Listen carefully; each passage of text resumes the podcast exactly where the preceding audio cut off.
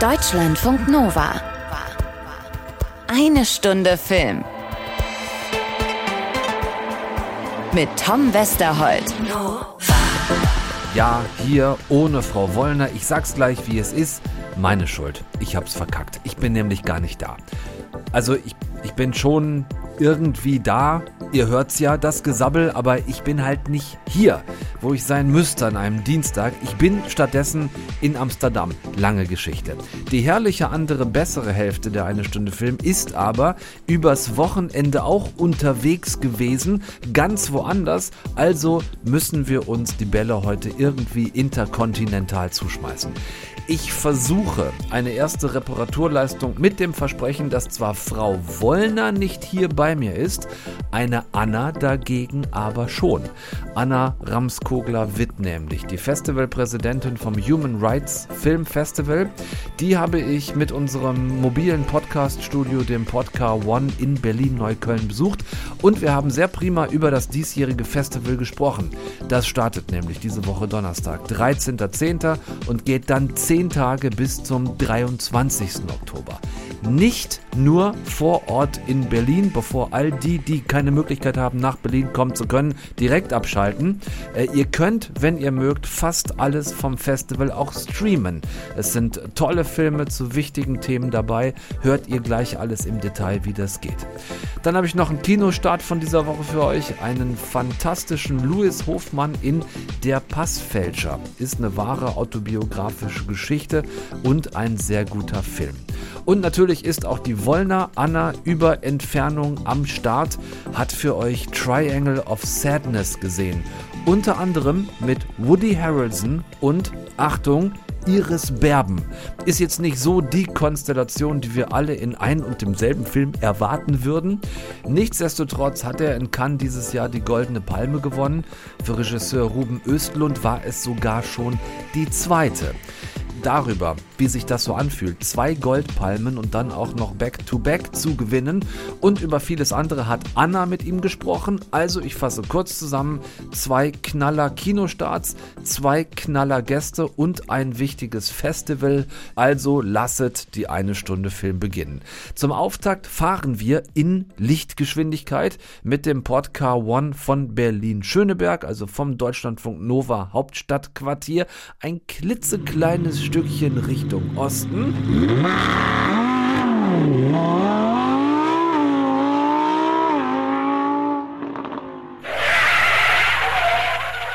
Schon da.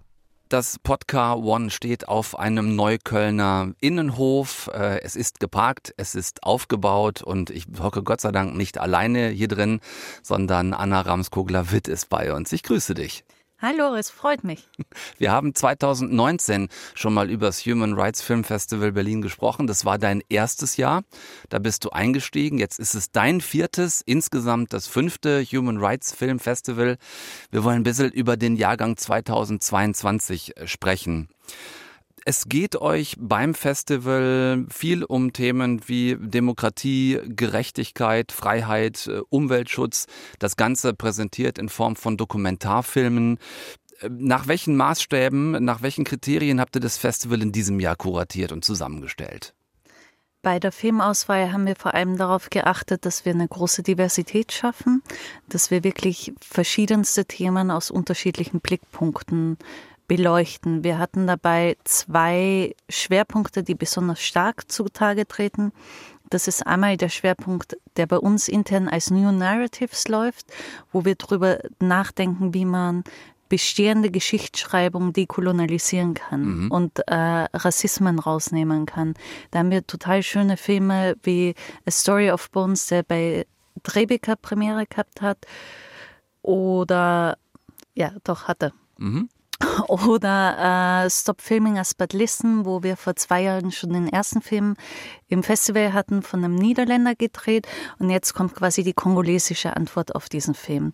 Okay. Neben ganz vielen anderen spannenden Filmen, die sich mit dem Thema beschäftigen. ein zweiter Schwerpunkt, den wir hatten, haben dieses Jahr, ist äh, das Thema Menschenrechte und Umweltschutz bzw. Klimawandel. Ein sehr, sehr toller Film, eine National Geographic Produktion ist The Territory, der einen Blick auf indigene Rechte in Zusammenhang mit Urwaldabholzung in Brasilien äh, wirft mhm. und dabei versucht, keine Seite einzunehmen. Natürlich hat man als Zuschauer ähm, ein Gefühl für das, was falsch und was richtig ist. Aber das Spannende an dem Film ist, er zeigt sowohl die Sicht der Siedler, die abholzen, um sich dort eine Lebensgrundlage zu schaffen, als auch die Sicht ähm, der indigenen Bevölkerung, äh, der First Nation, die versucht, den Urwald zum Glück zu erhalten. Die sich beide auf eine gewisse Art und Weise in einer Notlage befinden. Genau, und das ist das, was bei diesem Film rauskommt, was es so spannend macht. Mhm, ja,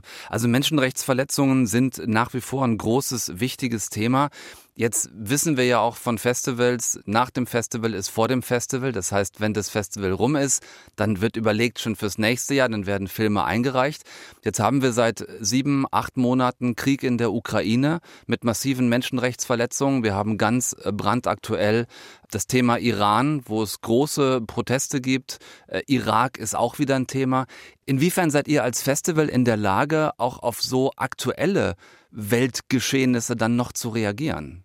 Wir tun unser Bestes, so würde ich das mal formulieren. Mit der Ukraine hatten wir, das klingt jetzt ein bisschen böse, aber wir hatten genug Vorlaufzeit und wir haben gemeinsam dem ukrainischen Filmfestival Berlin einen Schwerpunkt kuratiert. Einer der Filme aus diesem Schwerpunkt wird auch von unserem Hauptpartner Save the Children zeigt. Das ist ein sehr diverser Blick auf äh, die sehr komplexe Lage in der Ukraine ja. und ähm, wir haben es auch in unsere äh, Gesprächsreihe mit einbezogen. Ähm, die Kollegin Natascha Freundl vom RBB wird in ihrer Sendung Der zweite Gedanke zum Beispiel drüber sprechen und live vom Festival senden. Zum Thema Iran. Wir haben den Film There's No Evil als einzigen Spielfilm im Nee, stimmt nicht. Wir haben zwei Spielfilme im Programm. There's No Evil ist einer von den beiden. Tigers ist der zweite vom Oscar-Preisträger Danis Stanovic der beschäftigt sich mit dem Thema Todesstrafe im Iran. Und wir haben jetzt auch noch spontan beschlossen, dass wir die Wertschätzung für die mutigen Menschen und insbesondere die Frauen, die im Iran tagtäglich auf die Straße gehen, in dem Wissen, dass sie ihr Leben riskieren, nochmal aufnehmen werden und in unsere Gesprächsreihe, wo wir ein bisschen flexibler sind wie bei den Filmen, nochmal aufnehmen werden und dort highlighten werden und uns mit der Situation auseinandersetzen werden. Ähm, aber auch Themen wie Afghanistan, äh, Irak sind bei uns natürlich Dauerthemen, die auch sich im Filmprogramm widerspiegeln. Und uns war es total wichtig bei der Zusammenstellung des Programms, dass wir nicht nur auf die Krisen achten, die in den Headlines sind, wie die Ukraine, sondern ganz bewusst auch einen Blick auf vergessene Krisen und Konflikte werfen, wie zum Beispiel den Kongo oder eben Afghanistan, das letztes Jahr während dem Festival total in den Schlagzeilen war. Und ja. dieses Jahr ist es so, ja, wurde gerade eine Schule mit Mädchen drinnen in die Luft gesprengt, ist so in den Nachrichten dahin geplätschert. Wie, wie geht's euch genau damit als Festivalleitung, als ähm, kuratierende Menschen eines Festivals, dass du mitunter dann so ein so ein Ukraine-Hebel bedienen musst, um darüber auf Themen nochmal wieder aufmerksam zu machen, wie du gerade gesagt hast? Erstaunlich gut, mhm. weil äh, ich finde, äh, Mittel zum Zweck A ist die Ukraine jetzt nicht nur ein Hebel, sondern extrem wichtig, dass wir darüber sprechen. Ähm, und zum anderen finde ich, ist es schön, wenn man durch ein Thema einem anderen Thema eine Aufmerksamkeit schenken kann. Ja. Man kann äh, so einfach gegenseitig äh, Sachen ins Gespräch bringen. Und dafür sind übrigens so Sendungen wie deine auch ganz wichtig, dass man das auch in den Mainstream reinspielt mhm. und sich aus der Bubble raus bewegt. Du hast eben schon die äh, Gesprächsreihen angesprochen. Eure Sektionen, so ein bisschen in Anführungszeichen gesetzt, sind Filme, Forum und Talks. Lass uns die ruhig nochmal durchgehen. Gibt es bei den Filmen noch was, was du über die genannten noch herausheben möchtest, was vielleicht ein bisschen, da suchen ja wir Filmjournalisten, Journalistinnen immer gerne mal nach, was so einen roten Faden dieses Jahr ergibt, äh, irgendein Schwerpunktthema, das sich in den Filmen wiederfindet? Also unser Thema ist Beyond Red Lines. Das kam letztes Jahr nach dem Festival, wie du gesagt hast, nach dem Festival ist vor dem Festival kam uns eben dieses, dass weltweit viel zu viele rote Linien übertreten worden sind und mhm. dass wir uns nicht nur damit beschäftigen dürfen, was rote Linien sind, sondern was macht man eigentlich, wenn die übertreten worden sind. Und daran orientiert sich unsere Filmauswahl, äh, angefangen mit unserem Eröffnungsfilm Ithaca über die Familie von Julian Assange, mhm. die permanent mit dieser Grenzüberschreitung leben. Weil das, was Julian Assange, man mag von seinen Freiheiten, was man will, aber die Art und Weise, wie er behandelt wird, wie er inhaftiert wird, wie er separiert wird, ist eine permanente Grenzüberschreitung. Mhm. Ähm, genauso wie der Film The Empire of Silence, der sich mit der permanenten Grenzüberschreitung im Kongo beschäftigt. Oder äh, eben Filme wie There is No Evil als Spielfilm, den ich vorher schon erwähnt habe, der sich mit der Grenzüberschreitung des Fakts der Todesstrafe beschäftigt. Das zieht sich so ein bisschen als roter Faden durch unser gesamtes Programm. Mhm, okay, was passiert im Forum dieses Jahr? Genau, kurz zur Erklärung vielleicht. Das Forum ist unsere Konferenzreihe mit drei Tagen Workshops und drei Tagen Konferenzen. Und da beschäftigen wir uns mit Storytelling und Punkt, Punkt, Punkt. Einmal mit Storytelling und äh, dem Climate Emergency. Einmal mit Storytelling und neuen Narrativen Narrativen, eben wie dekolonialisiert man ähm, Narrative, wie schafft man das Sexismen, Rassismen aus unseren alltäglichen, gewohnten Narrativen verschwinden. Mhm. Und der dritte Tag äh, beschäftigt sich mit offenen Gesellschaften. Uns ist aufgefallen, dass in der letzten Zeit sehr viel Schwarz und Weiß ist und wenig Graustufen, auch ja. in Konversationen. Und wir wollen gemeinsam mit Expertinnen überlegen, wie schafft man es, diese Graustufen wieder als Gesellschaft zu erlangen und nicht nur gleich auf zwei Extreme zu verfallen und damit keine Gesprächsgrundlage mehr zu haben. Ich glaube ja, je überfrachteter Menschen sich fühlen, egal durch was, sei es Informationsflut oder seien es einfach Geschehnisse, wie wir sie im Augenblick jeden Tag verarbeiten müssen, ich glaube, je mehr davon auf uns einprasselt, desto mehr neigen wir dazu, schwarz und weiß zu denken. Klar, es vereinfacht. Also es ist einfach zu sagen, ich habe Meinung A und davon gehe ich nicht runter. Komme, was wolle. Ich finde gerade die letzten zweieinhalb Jahre Corona haben das sehr gut gezeigt, wie da teilweise Baiten aufeinanderprallen mhm. und ganze Familien über ein Thema sich zerstreiten. Ja. Talks hast du eben schon äh, angesprochen, dass ihr auch die ähm, aktuellen Situationen auf diesem Planeten aufgreift in ähm, Gesprächsrunden. Wie sieht das während des Festivals aus? Genau, wir haben ein wunderschönes Festivalzentrum in der Villa Elisabeth in Berlin Mitte. Da laden wir alle Menschen ein, grundsätzlich zu kommen. Da gibt es Kaffee und Croissants, eine schöne Ausstellung und eben diese Gesprächsreihe. Ähm, die ist auch bei freien Eintritt. Wir bitten nur um eine Registrierung vorab. Und da findet mehr oder weniger jeden Abend ein Gespräch zu einem aktuellen politischen Thema mit Expertinnen statt. Das ist unser Programmpunkt, der auch auf deutscher Sprache stattfindet. Und unsere Gäste haben im Anschluss an das Gespräch immer auch die Möglichkeit, den Expertinnen äh, Fragen zu stellen. Wir sprechen über Themen wie Sprache zum Ukraine-Konflikt, über feministische Außen- und Entwicklungspolitik, aber auch über Presse- und Medienfreiheit oder über den Kampf gegen Kinderpornografie im Netz versus Datenschutz. Und äh, wir freuen uns über alle, die kommen. Und jetzt kriegen wir beide ganz schnell den Bogen weg von der Idee, man könne an all dem nur teilnehmen, wenn äh, ja, wenn jemand in Berlin ansässig ist oder die Möglichkeit hat, nach Berlin zu kommen. Äh, diese äh, Gefahr, euer Festival so zu sehen, seid ihr umgangen dadurch, dass fast alles oder sogar alles gestreamt wird. Wie sieht es aus? Fast alles. Also wir streamen bis auf wenige Ausnahmen alle Dokumentarfilme online. Das hat dann wahrscheinlich was mit Rechten zu tun. Das hat was das mit Rechten zu tun ja. und mit Kinostarts. Also wenn ein Film noch einen Kinostart hat, dann werden wir den nicht streamen. Das nur als Erklärung, warum manche Sachen genau. dann nicht gestreamt, weil oft kommt dann die Frage, ja warum, ne, warum, wer wählt denn das aus, was gestreamt wird? Also damit ihr das wisst, es hat in der Regel sind es Lizenzfragen. Genau. Wir freuen uns aber sehr, dass uns die meisten Lizenzinhaber die Möglichkeit gegeben haben, die Filme sogar bis 31. Oktober online äh, stehen zu lassen. Die kann man ganz einfach auf unserer Homepage screenen, streamen. Was man auch auf unserer Homepage kann, ist den ganzen Konferenzen und Talks online folgen. Wir streamen das alles.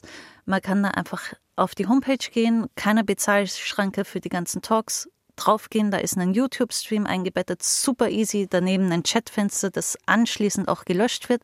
Das heißt, man muss da auch keine Berührungsängste haben und kann da nämlich auch die Expertinnen dann fragen. Mhm. Also eine Menge auch, was äh, von zu Hause zu verfolgen ist vom 13. bis 23. Oktober bei euch. Lasst uns kurz noch, um es transparent zu halten, über eure Kooperationspartner sprechen. Ihr kooperiert mit Aktion gegen den Hunger, mit Save the Children und äh, Greenpeace. Wie sehen diese Kooperationen aus? Und vielen, vielen mehr, muss ich an der Stelle auch erwähnen. Okay, gut. Ähm, genau. Das Festival an sich ist gegründet worden von Aktion gegen den Hunger. Das heißt, wenn wir über Transparenz sprechen, ich bin angestellt bei Aktion gegen den Hunger. Das ist eine internationale humanitäre Hilfsorganisation, die sich über das große Thema ähm, Filmfestival und Menschenrechte drüber traut hat. Wir haben jedes Jahr zwei Hauptpartner. In diesem Jahr sind Save the Children und Greenpeace, die genauso wie Aktion gegen den Hunger jeweils eigene kleine Filmreihen während des Festivals kuratieren und damit Schwerpunkte schaffen. Wir haben aber auch ganz viele andere NGO-Partner, die wir äh, mit einbeziehen. Eins meiner persönlichen Highlights, weil ich das Thema total wichtig finde, ist, wir zeigen den Film Backlash in Kooperation mit der fantastischen Organisation Hate Aid und sprechen über Gewalt und Hass im Netz gegen Frauen. Mhm. Und was man dagegen machen kann und was eigentlich von politischer Seite dringend nötig ist, um Frauen in öffentlichen Positionen da besser zu schützen. Ein Film, der, soweit ich weiß, auch noch einen Kinostart haben wird. Soweit ich weiß auch, mhm. ja. Ja, okay. Lass uns noch kurz was zu den, äh, zu den Preisen sagen. Ich glaube, ihr habt sowohl ähm, Einzeltickets, die man online äh, für die Filme bekommen kann, als auch, ich habe was gesehen von, von Paketen, ja. die ihr anbietet. Genau, man kann äh, online sowohl für die Kinos als auch für die Streams Einzeltickets kaufen. Fürs Kino 10 Euro und für ähm, den Stream 5,50 Euro. Wenn sich wer fragt, warum das Kino teurer ist, das Kino ist schon so ein bisschen das geilere Erlebnis. und die Kinos haben natürlich ein bisschen mehr Aufwand. Ich wollte gerade sagen, das muss auch bezahlt werden, genau. eine Kinovorführung. Ähm und in der heutigen Zeit mit steigenden Strompreisen, Heizpreisen und dergleichen, die Leute müssen auch überleben, deswegen 10 Euro. Auch völlig in Ordnung. Ähm, zusätzlich haben wir Festivalpässe. Man kann zum Beispiel fürs, äh, für unsere Forum und für fünf Filme einen Pass kaufen oder äh, ganz wild sein und sich einen Unlimited Pass besorgen. Mit dem kann man quasi alles machen. Wirklich wortwörtlich alles. So der, der AAA, der äh, Access All Areas Pass. Genau. Und zusätzlich gibt es noch eins unserer hübschen Notizbücher obendrauf, die äh, ich persönlich sehr liebe. Ja. Gibt es eine Art ähm, dringlichstes Anliegen, so eine vielleicht einen wichtigsten Wunsch, den ihr als Festival in diesem Jahr habt? Als Festival sicher auch, aber an der Stelle vielleicht einen persönlichen Wunsch, den ich mir grundsätzlich vom Menschen wünsche, aber auch vor allem von den Menschen, die bei uns waren und sich hoffentlich durch die Firma inspirieren haben lassen, den Mut, Zivilcourage zu zeigen. Ähm, wenn man Unrecht sieht, aufstehen und laut sein. Ich glaube, mit den Frauen im Iran haben wir da ein unfassbares Vorbild. Die machen es, wie ich vorher schon gesagt habe, obwohl sie wissen, dass härteste Kon ähm, Konsequenzen drohen können. In einem sicheren, demokratischen, freien, offenen Land wie Deutschland, finde ich, könnten wir uns da alle eine Scheibe abschneiden und wirklich laut sein, wenn wir Unrecht sehen und hören und mitkriegen. Ein klares und deutliches Ja dahinter mit einem Ausrufezeichen. Ihr könnt dabei sein vom 13. bis zum 23. Oktober beim 5. Human Rights Film Festival Berlin. Nicht nur in Berlin, sondern auch online, habt ihr gerade ausführlich gehört. Herzlichen Dank Anne Ramskogler-Witt für den, ich habe Anne gesagt, entschuldige. Herzlichen Dank Anna Ramskogler-Witt, äh, Festivaldirektorin, für den Besuch wieder bei uns in eine Stunde Film. Vielen Dank und ich muss sagen, dieses Filmmobil ist Klasse, ich bin verliebt. Vielen Dank. Deutschlandfunk Nova Eine Stunde Film. Wir bleiben praktisch beim Thema, reisen nur weiter zurück in der Zeit und kommen zu einer der größten Menschenrechtsverletzungen der gesamten Geschichte, nämlich dem Zweiten Weltkrieg. Es ist 1942. Wir sind also mitten im Krieg in Berlin. Hier lebt immer noch der in Berlin geborene deutsche Jude Sioma Schönhaus, 20 Jahre alt. Die Eltern und die Großmutter bereits deportiert, noch glauben viele Juden und übrigens auch viele Nichtjuden, es handele sich nur in großen Anführungszeichen um eine Art Zwangsumsiedlung irgendwo in den Osten. Noch wissen viele nicht, was sich hinter diesen Deportationen wirklich verbirgt. Sioma wird also noch geduldet, weil er jung und fit ist und in einer Rüstungsfabrik für die Nazis schuftet. Auch darin zeigt sich dann nochmal wieder extrem anschaulich, wie menschenverachtend und äh, abartig dieser ganze Nationalsozialismus war. Die große Berliner Altbauwohnung, in der Sioma lebt, wird von der Gestapo bereits teilenteignet. Die Zimmer der Eltern und der Oma werden versiegelt. Er darf noch in seinem alten Kinderzimmer hausen, auch wieder mit einer Betonung auf noch. Aber Sioma ist ein Typ, das lernen wir hier, der sich trotz allem weigert aufzugeben oder ständig in Angst und Schrecken zu leben.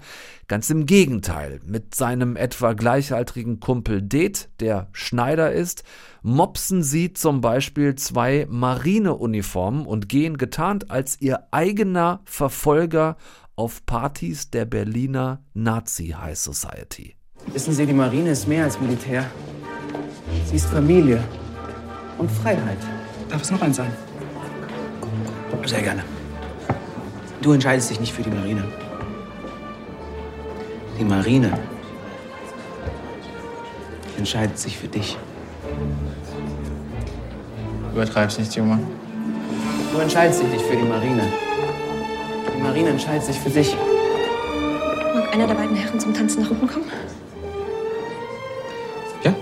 Sehr gerne. Genau wie das hier ein Tanz auf Messers Schneide ist, ist auch der ganze Film einer, der heißt der Passfälscher ist von der deutschen Regisseurin Maggie Pehren und erzählt, wie schon angekündigt am Anfang, die wahre Geschichte dieses Sioma Schönhaus, den es wirklich gab und der dann 1942 doch den Job in der Rüstungsfabrik verloren hat, damit auf der Deportationsliste der Nazis stand und sich etwas anderes einfallen lassen musste, um zu überleben. Eine wahnsinnig gefährliche Tätigkeit, zu der er auch eher zufällig kommt, der er aber wieder mit Humor begegnet. Das hier ist eine Kennkarte. Können Sie das Bild auswechseln und den Stempel dann ergänzen. Gute Fälschungen sind im Grunde wie kleine Kunstwerke. Kriegen Sie das hin? Das ist eine sehr einfache Frage. Ich denke schon. Wenn eines Morgens in der Früh anstatt des Milchmanns die freundlichen Herren der Gestapo bei Ihnen an der Türe klingeln und Ihre Wohnung durchsuchen wollen, dann würde ich Sie sehr bitten, sich aufzuhängen. Jawohl. Weil er an einer Zeichenschule war, weil er Kunst studieren wollte und weil er sehr talentiert ist, wird Sioma Schönhaus ein extrem guter Passfälscher, versorgt andere von den Nazis verfolgte Menschen mit einer neuen Identität. Dahinter steht eine Organisation, die äh, im Untergrund gegen die Nazis gekämpft hat, so gut sie konnte. Wer das genau ist, wie die Zusammenhänge sind, dafür schaut euch den Film an. Und äh, Sioma bekommt dafür für seine Tätigkeit als Passfälscher unter anderem Lebensmittelmarken, mit denen er überleben kann und die auch begehrtes Zahlmittel sind für Wohnungseigentümer, die ihm wiederum Unterschlupf gewähren. Bitte an dieser Stelle den Ton nicht falsch verstehen, wenn das hier ein bisschen wie eine unterhaltsame Weltkriegs-Action-Komödie rüberkommt. Das ist dieser Film mit Sicherheit nicht, aber ich habe ja eben schon gesagt, Stichwort Tanz auf Messers Schneide. Denn Sioma Schönhaus, und das könnt ihr im Netz gerne selbst recherchieren, war ganz offensichtlich so, wie Maggie Perren ihn hier inszeniert und wie ihn Louis Hofmann, äh, kennt ihr aus Dark, so wahnsinnig toll spielt. Ich würde nicht behaupten, dass dieses ganze Katz und Maus mit den Nazis für Sioma ein irgendwie unterschätztes Spiel war. Aber dieser Mann muss im Angesicht des drohenden Auffliegens, des äh, Verraten und Entdecktwerdens und des jederzeit möglichen Ermordetwerdens eine wirklich unbeugsame Lebenslust und einen echt krassen Lebens- und Überlebenswillen gehabt haben. Äh, anderes Beispiel dafür noch, als sein Freund Det äh, eines Tages zum Zimmer reinkommt. Wer fälscht Pässe bei geöffneter Tür? Ich mach das det. Weißt du, vielleicht sollte man Pässe im Park fälschen. Mitten in der Menge am helllichten Tag. Maggie Perren unterstützt diese inszenierte Leichtfüßigkeit immer wieder im Film, äh, in einigen Szenen wahlweise mit so 30er Jahre Charleston äh, oder auch mit äh, jiddischer Klezmer-Musik. Dadurch wirkt Louis Hofmann im Film an einigen Stellen fast schon so ein bisschen wie Leonardo DiCaprio in Catch Me If You Can, aber immer bevor der Eindruck entsteht, hier würden irgendwelche geschichtlichen Gräueltaten beschönigt oder auch nur unterschlagen, findet Maggie Perren eine Möglichkeit, uns ganz schnell wieder auf den Boden zu holen. Das macht sie nicht durch Kriegs- oder Gewaltszenen, äh, die lässt sie hier absichtlich weg, sondern sie macht es ganz schlicht durch Dinge, die beispielsweise in Siomas Umfeld passieren, die uns das Blut in den Adern gefrieren lassen und deren Fallhöhe Louis Hofmann wirklich wie ein ganz, ganz großer spielt. Also wirklich äh, Chapeau. Eine Sache habe ich, mit der ich mh, hm, Schwierigkeiten hatte. Und das waren zumindest manchmal die Anschlüsse im Film. Und dabei meine ich jetzt nicht die Continuity, also von Szene zu Szene, ähm, die ist total okay, sondern es äh, sind die inhaltlichen Sprünge, die der Film ein paar Mal macht, bei denen so gefühlte Verständnislücken durchaus entstanden sind, wo man so geguckt hat und gedacht hat, hä, wieso, er hat doch gerade noch und wieso macht er denn jetzt? ich habe mit den MacherInnen des Films ja nicht gesprochen. Ich könnte mir aber vorstellen, dass das eventuell ein Problem im Editing war. Also vielleicht hatten die viel zu viel Material. Es musste eventuell sogar viel rausgeschnitten werden. Ähm, auch vieles, was das Buch möglicherweise vorgegeben hat. Und dadurch könnten ein paar inhaltlich sinnvolle Verbindungsszenen am Ende gecuttet worden sein, die diese jetzt zumindest gefühlt fehlenden Inhalte erklären. Das ist, wie gesagt, nur eine Vermutung. Trotzdem schaut euch den Film bitte an und nehmt ihn mal als Anlass, vielleicht hinterher auch ein bisschen über Sioma Schönhaus zu recherchieren. Es gibt eine ganze Menge Material im Netz zu finden. Ich habe über vieles gestaunt, was ich daraus gefunden habe. Vieles, was ich vorher auch tatsächlich nicht wusste. Also der Passfälscher ab Donnerstag im Kino. Ähm, bitte gerne anschauen und damit jetzt Querpass durch äh, Europa zur hochgeschätzten Frau Wollner, die einen weiteren Kinostart für euch hat und den damit verbundenen Goldpalmenregisseur Ruben Östlund. Ja, das nenne ich wirklich mal einen Lauf. Der hat es geschafft, zweimal kurz hintereinander die Goldene Palme in Cannes zu gewinnen. 2017 für seinen Film The Square und 2022, also dieses Jahr, für Triangle of Sadness, der eben ab Donnerstag im Kino ist. Dabei fand ich ja schon höhere Gewaltpreis verdächtig. Und auf jeden Fall hat Östlund ein Thema, an dem er sich immer wieder abarbeitet. Du gehst also wieder zu Castings. Ja? Kannst du einen kleinen Walk für uns laufen? Ähm, nur ganz kurz, ohne lächeln, ohne stehen bleiben. Klar.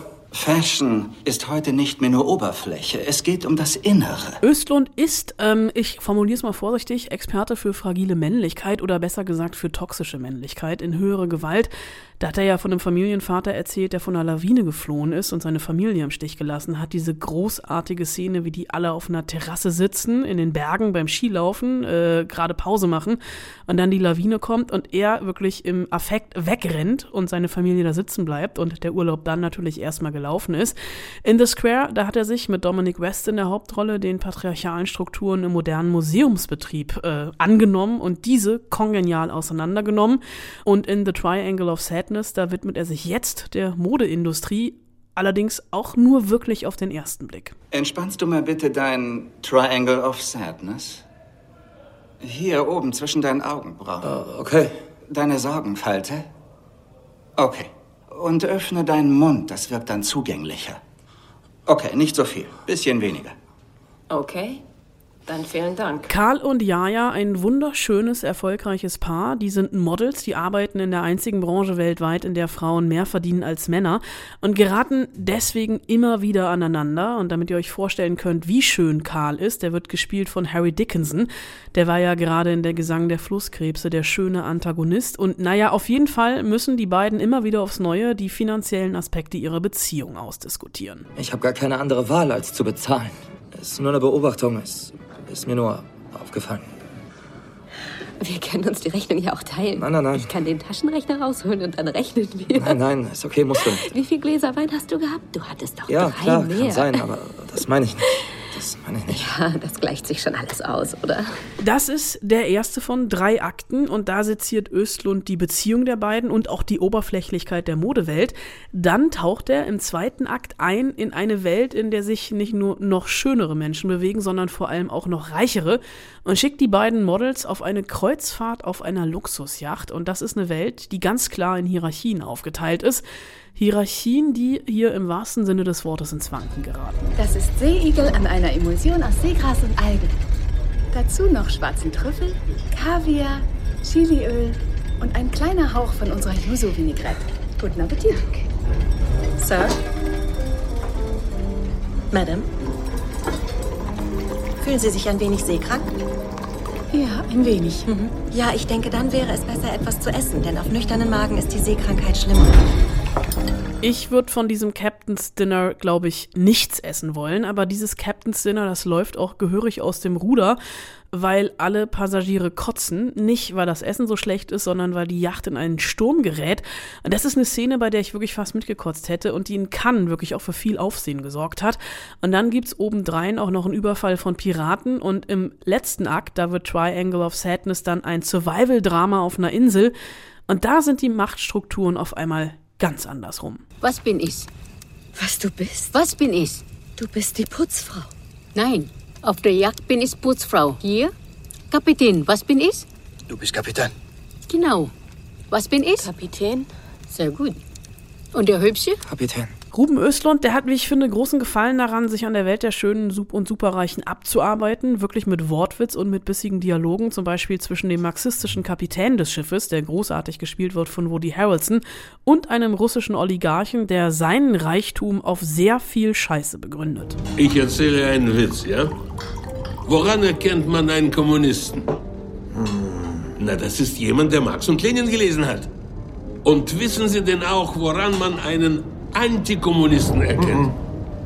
Das ist jemand, der Marx und Lenin verstanden hat. Das Ganze ist eine bitterböse Gesellschaftssatire über die oberen 10.000 oder eigentlich über die oberen 1.000. Nicht ganz so bissig wie die Vorgängerfilme, aber trotzdem noch sehenswert. Und ich habe Ruben Östlund letzte Woche in Berlin getroffen. Da war er auf dem Sprung nach Hamburg zum Filmfestival, das letzte Interview des Tages. Und da habe ich ihn erstmal gefragt, was ihn zu der Geschichte überhaupt inspiriert hat. The start of the whole film was actually that I met my wife. Uh, it was eight years ago, and uh, I got to know that she works as a fashion photographer. So I got interested in her profession. I got interested in in to hear stories from inside of the fashion world. It's uh, it's an industry that we very often look from a little bit of a distance. She told me quite much about um, uh, the models, and I got interested in the working conditions for the male models. Uh, for an example, they earn one third or one fourth of what the female models do. So they are basically one of the few professions where men are earning less than women. Uh, and I got interested in the in the fact that beauty can become a currency uh, that can make you climb in class society. So quite few of the uh, uh, models were coming from working class, and the the currency of beauty have made them uh, go up and uh, climb in, in class society.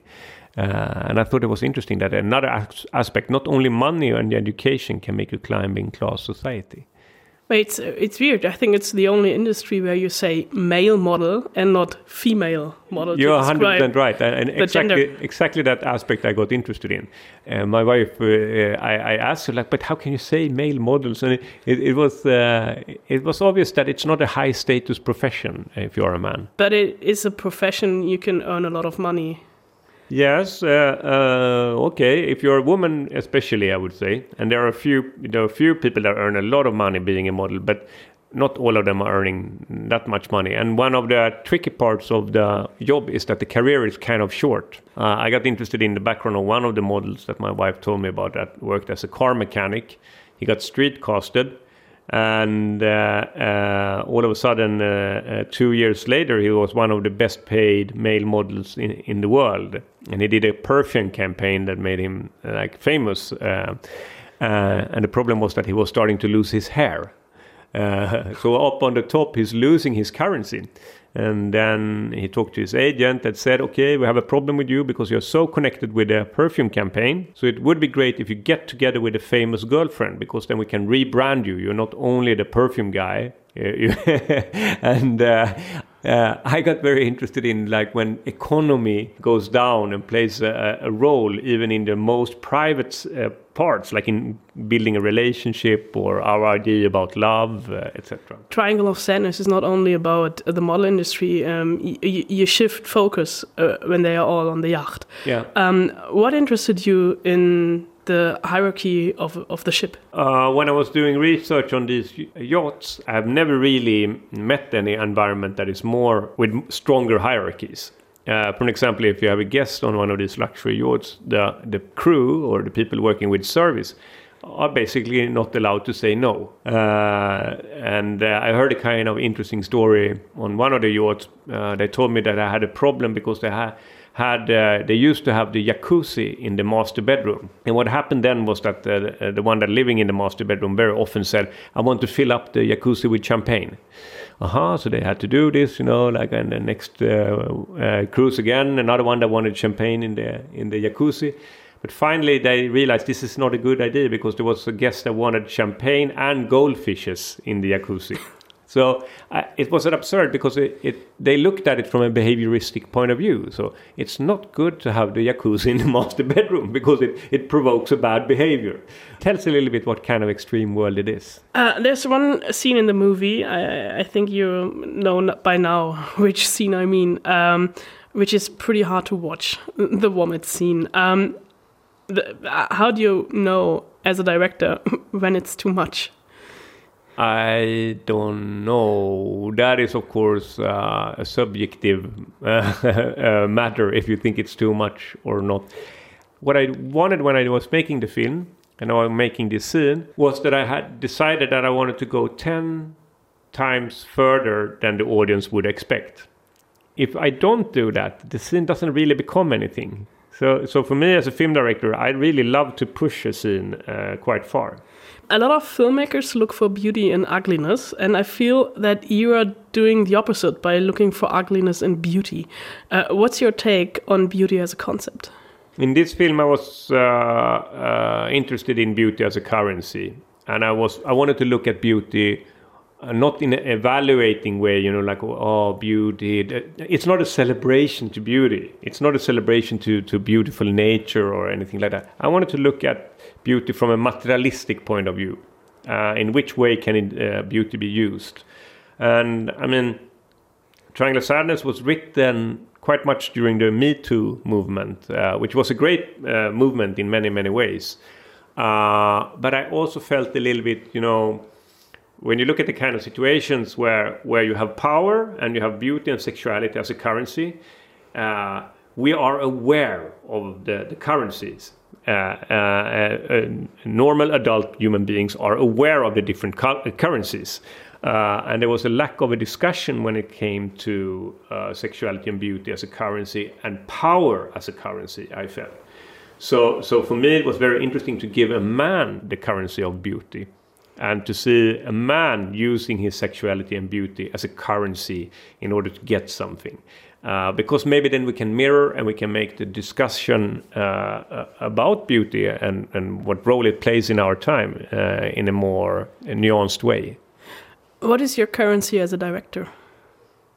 It's uh, Cannes is giving you a strong currency. So if you get two golden palms, you have a, strong, prestigious uh, currency, the culture value. And then quite many people actually watch my films also, so it also have a commercial value.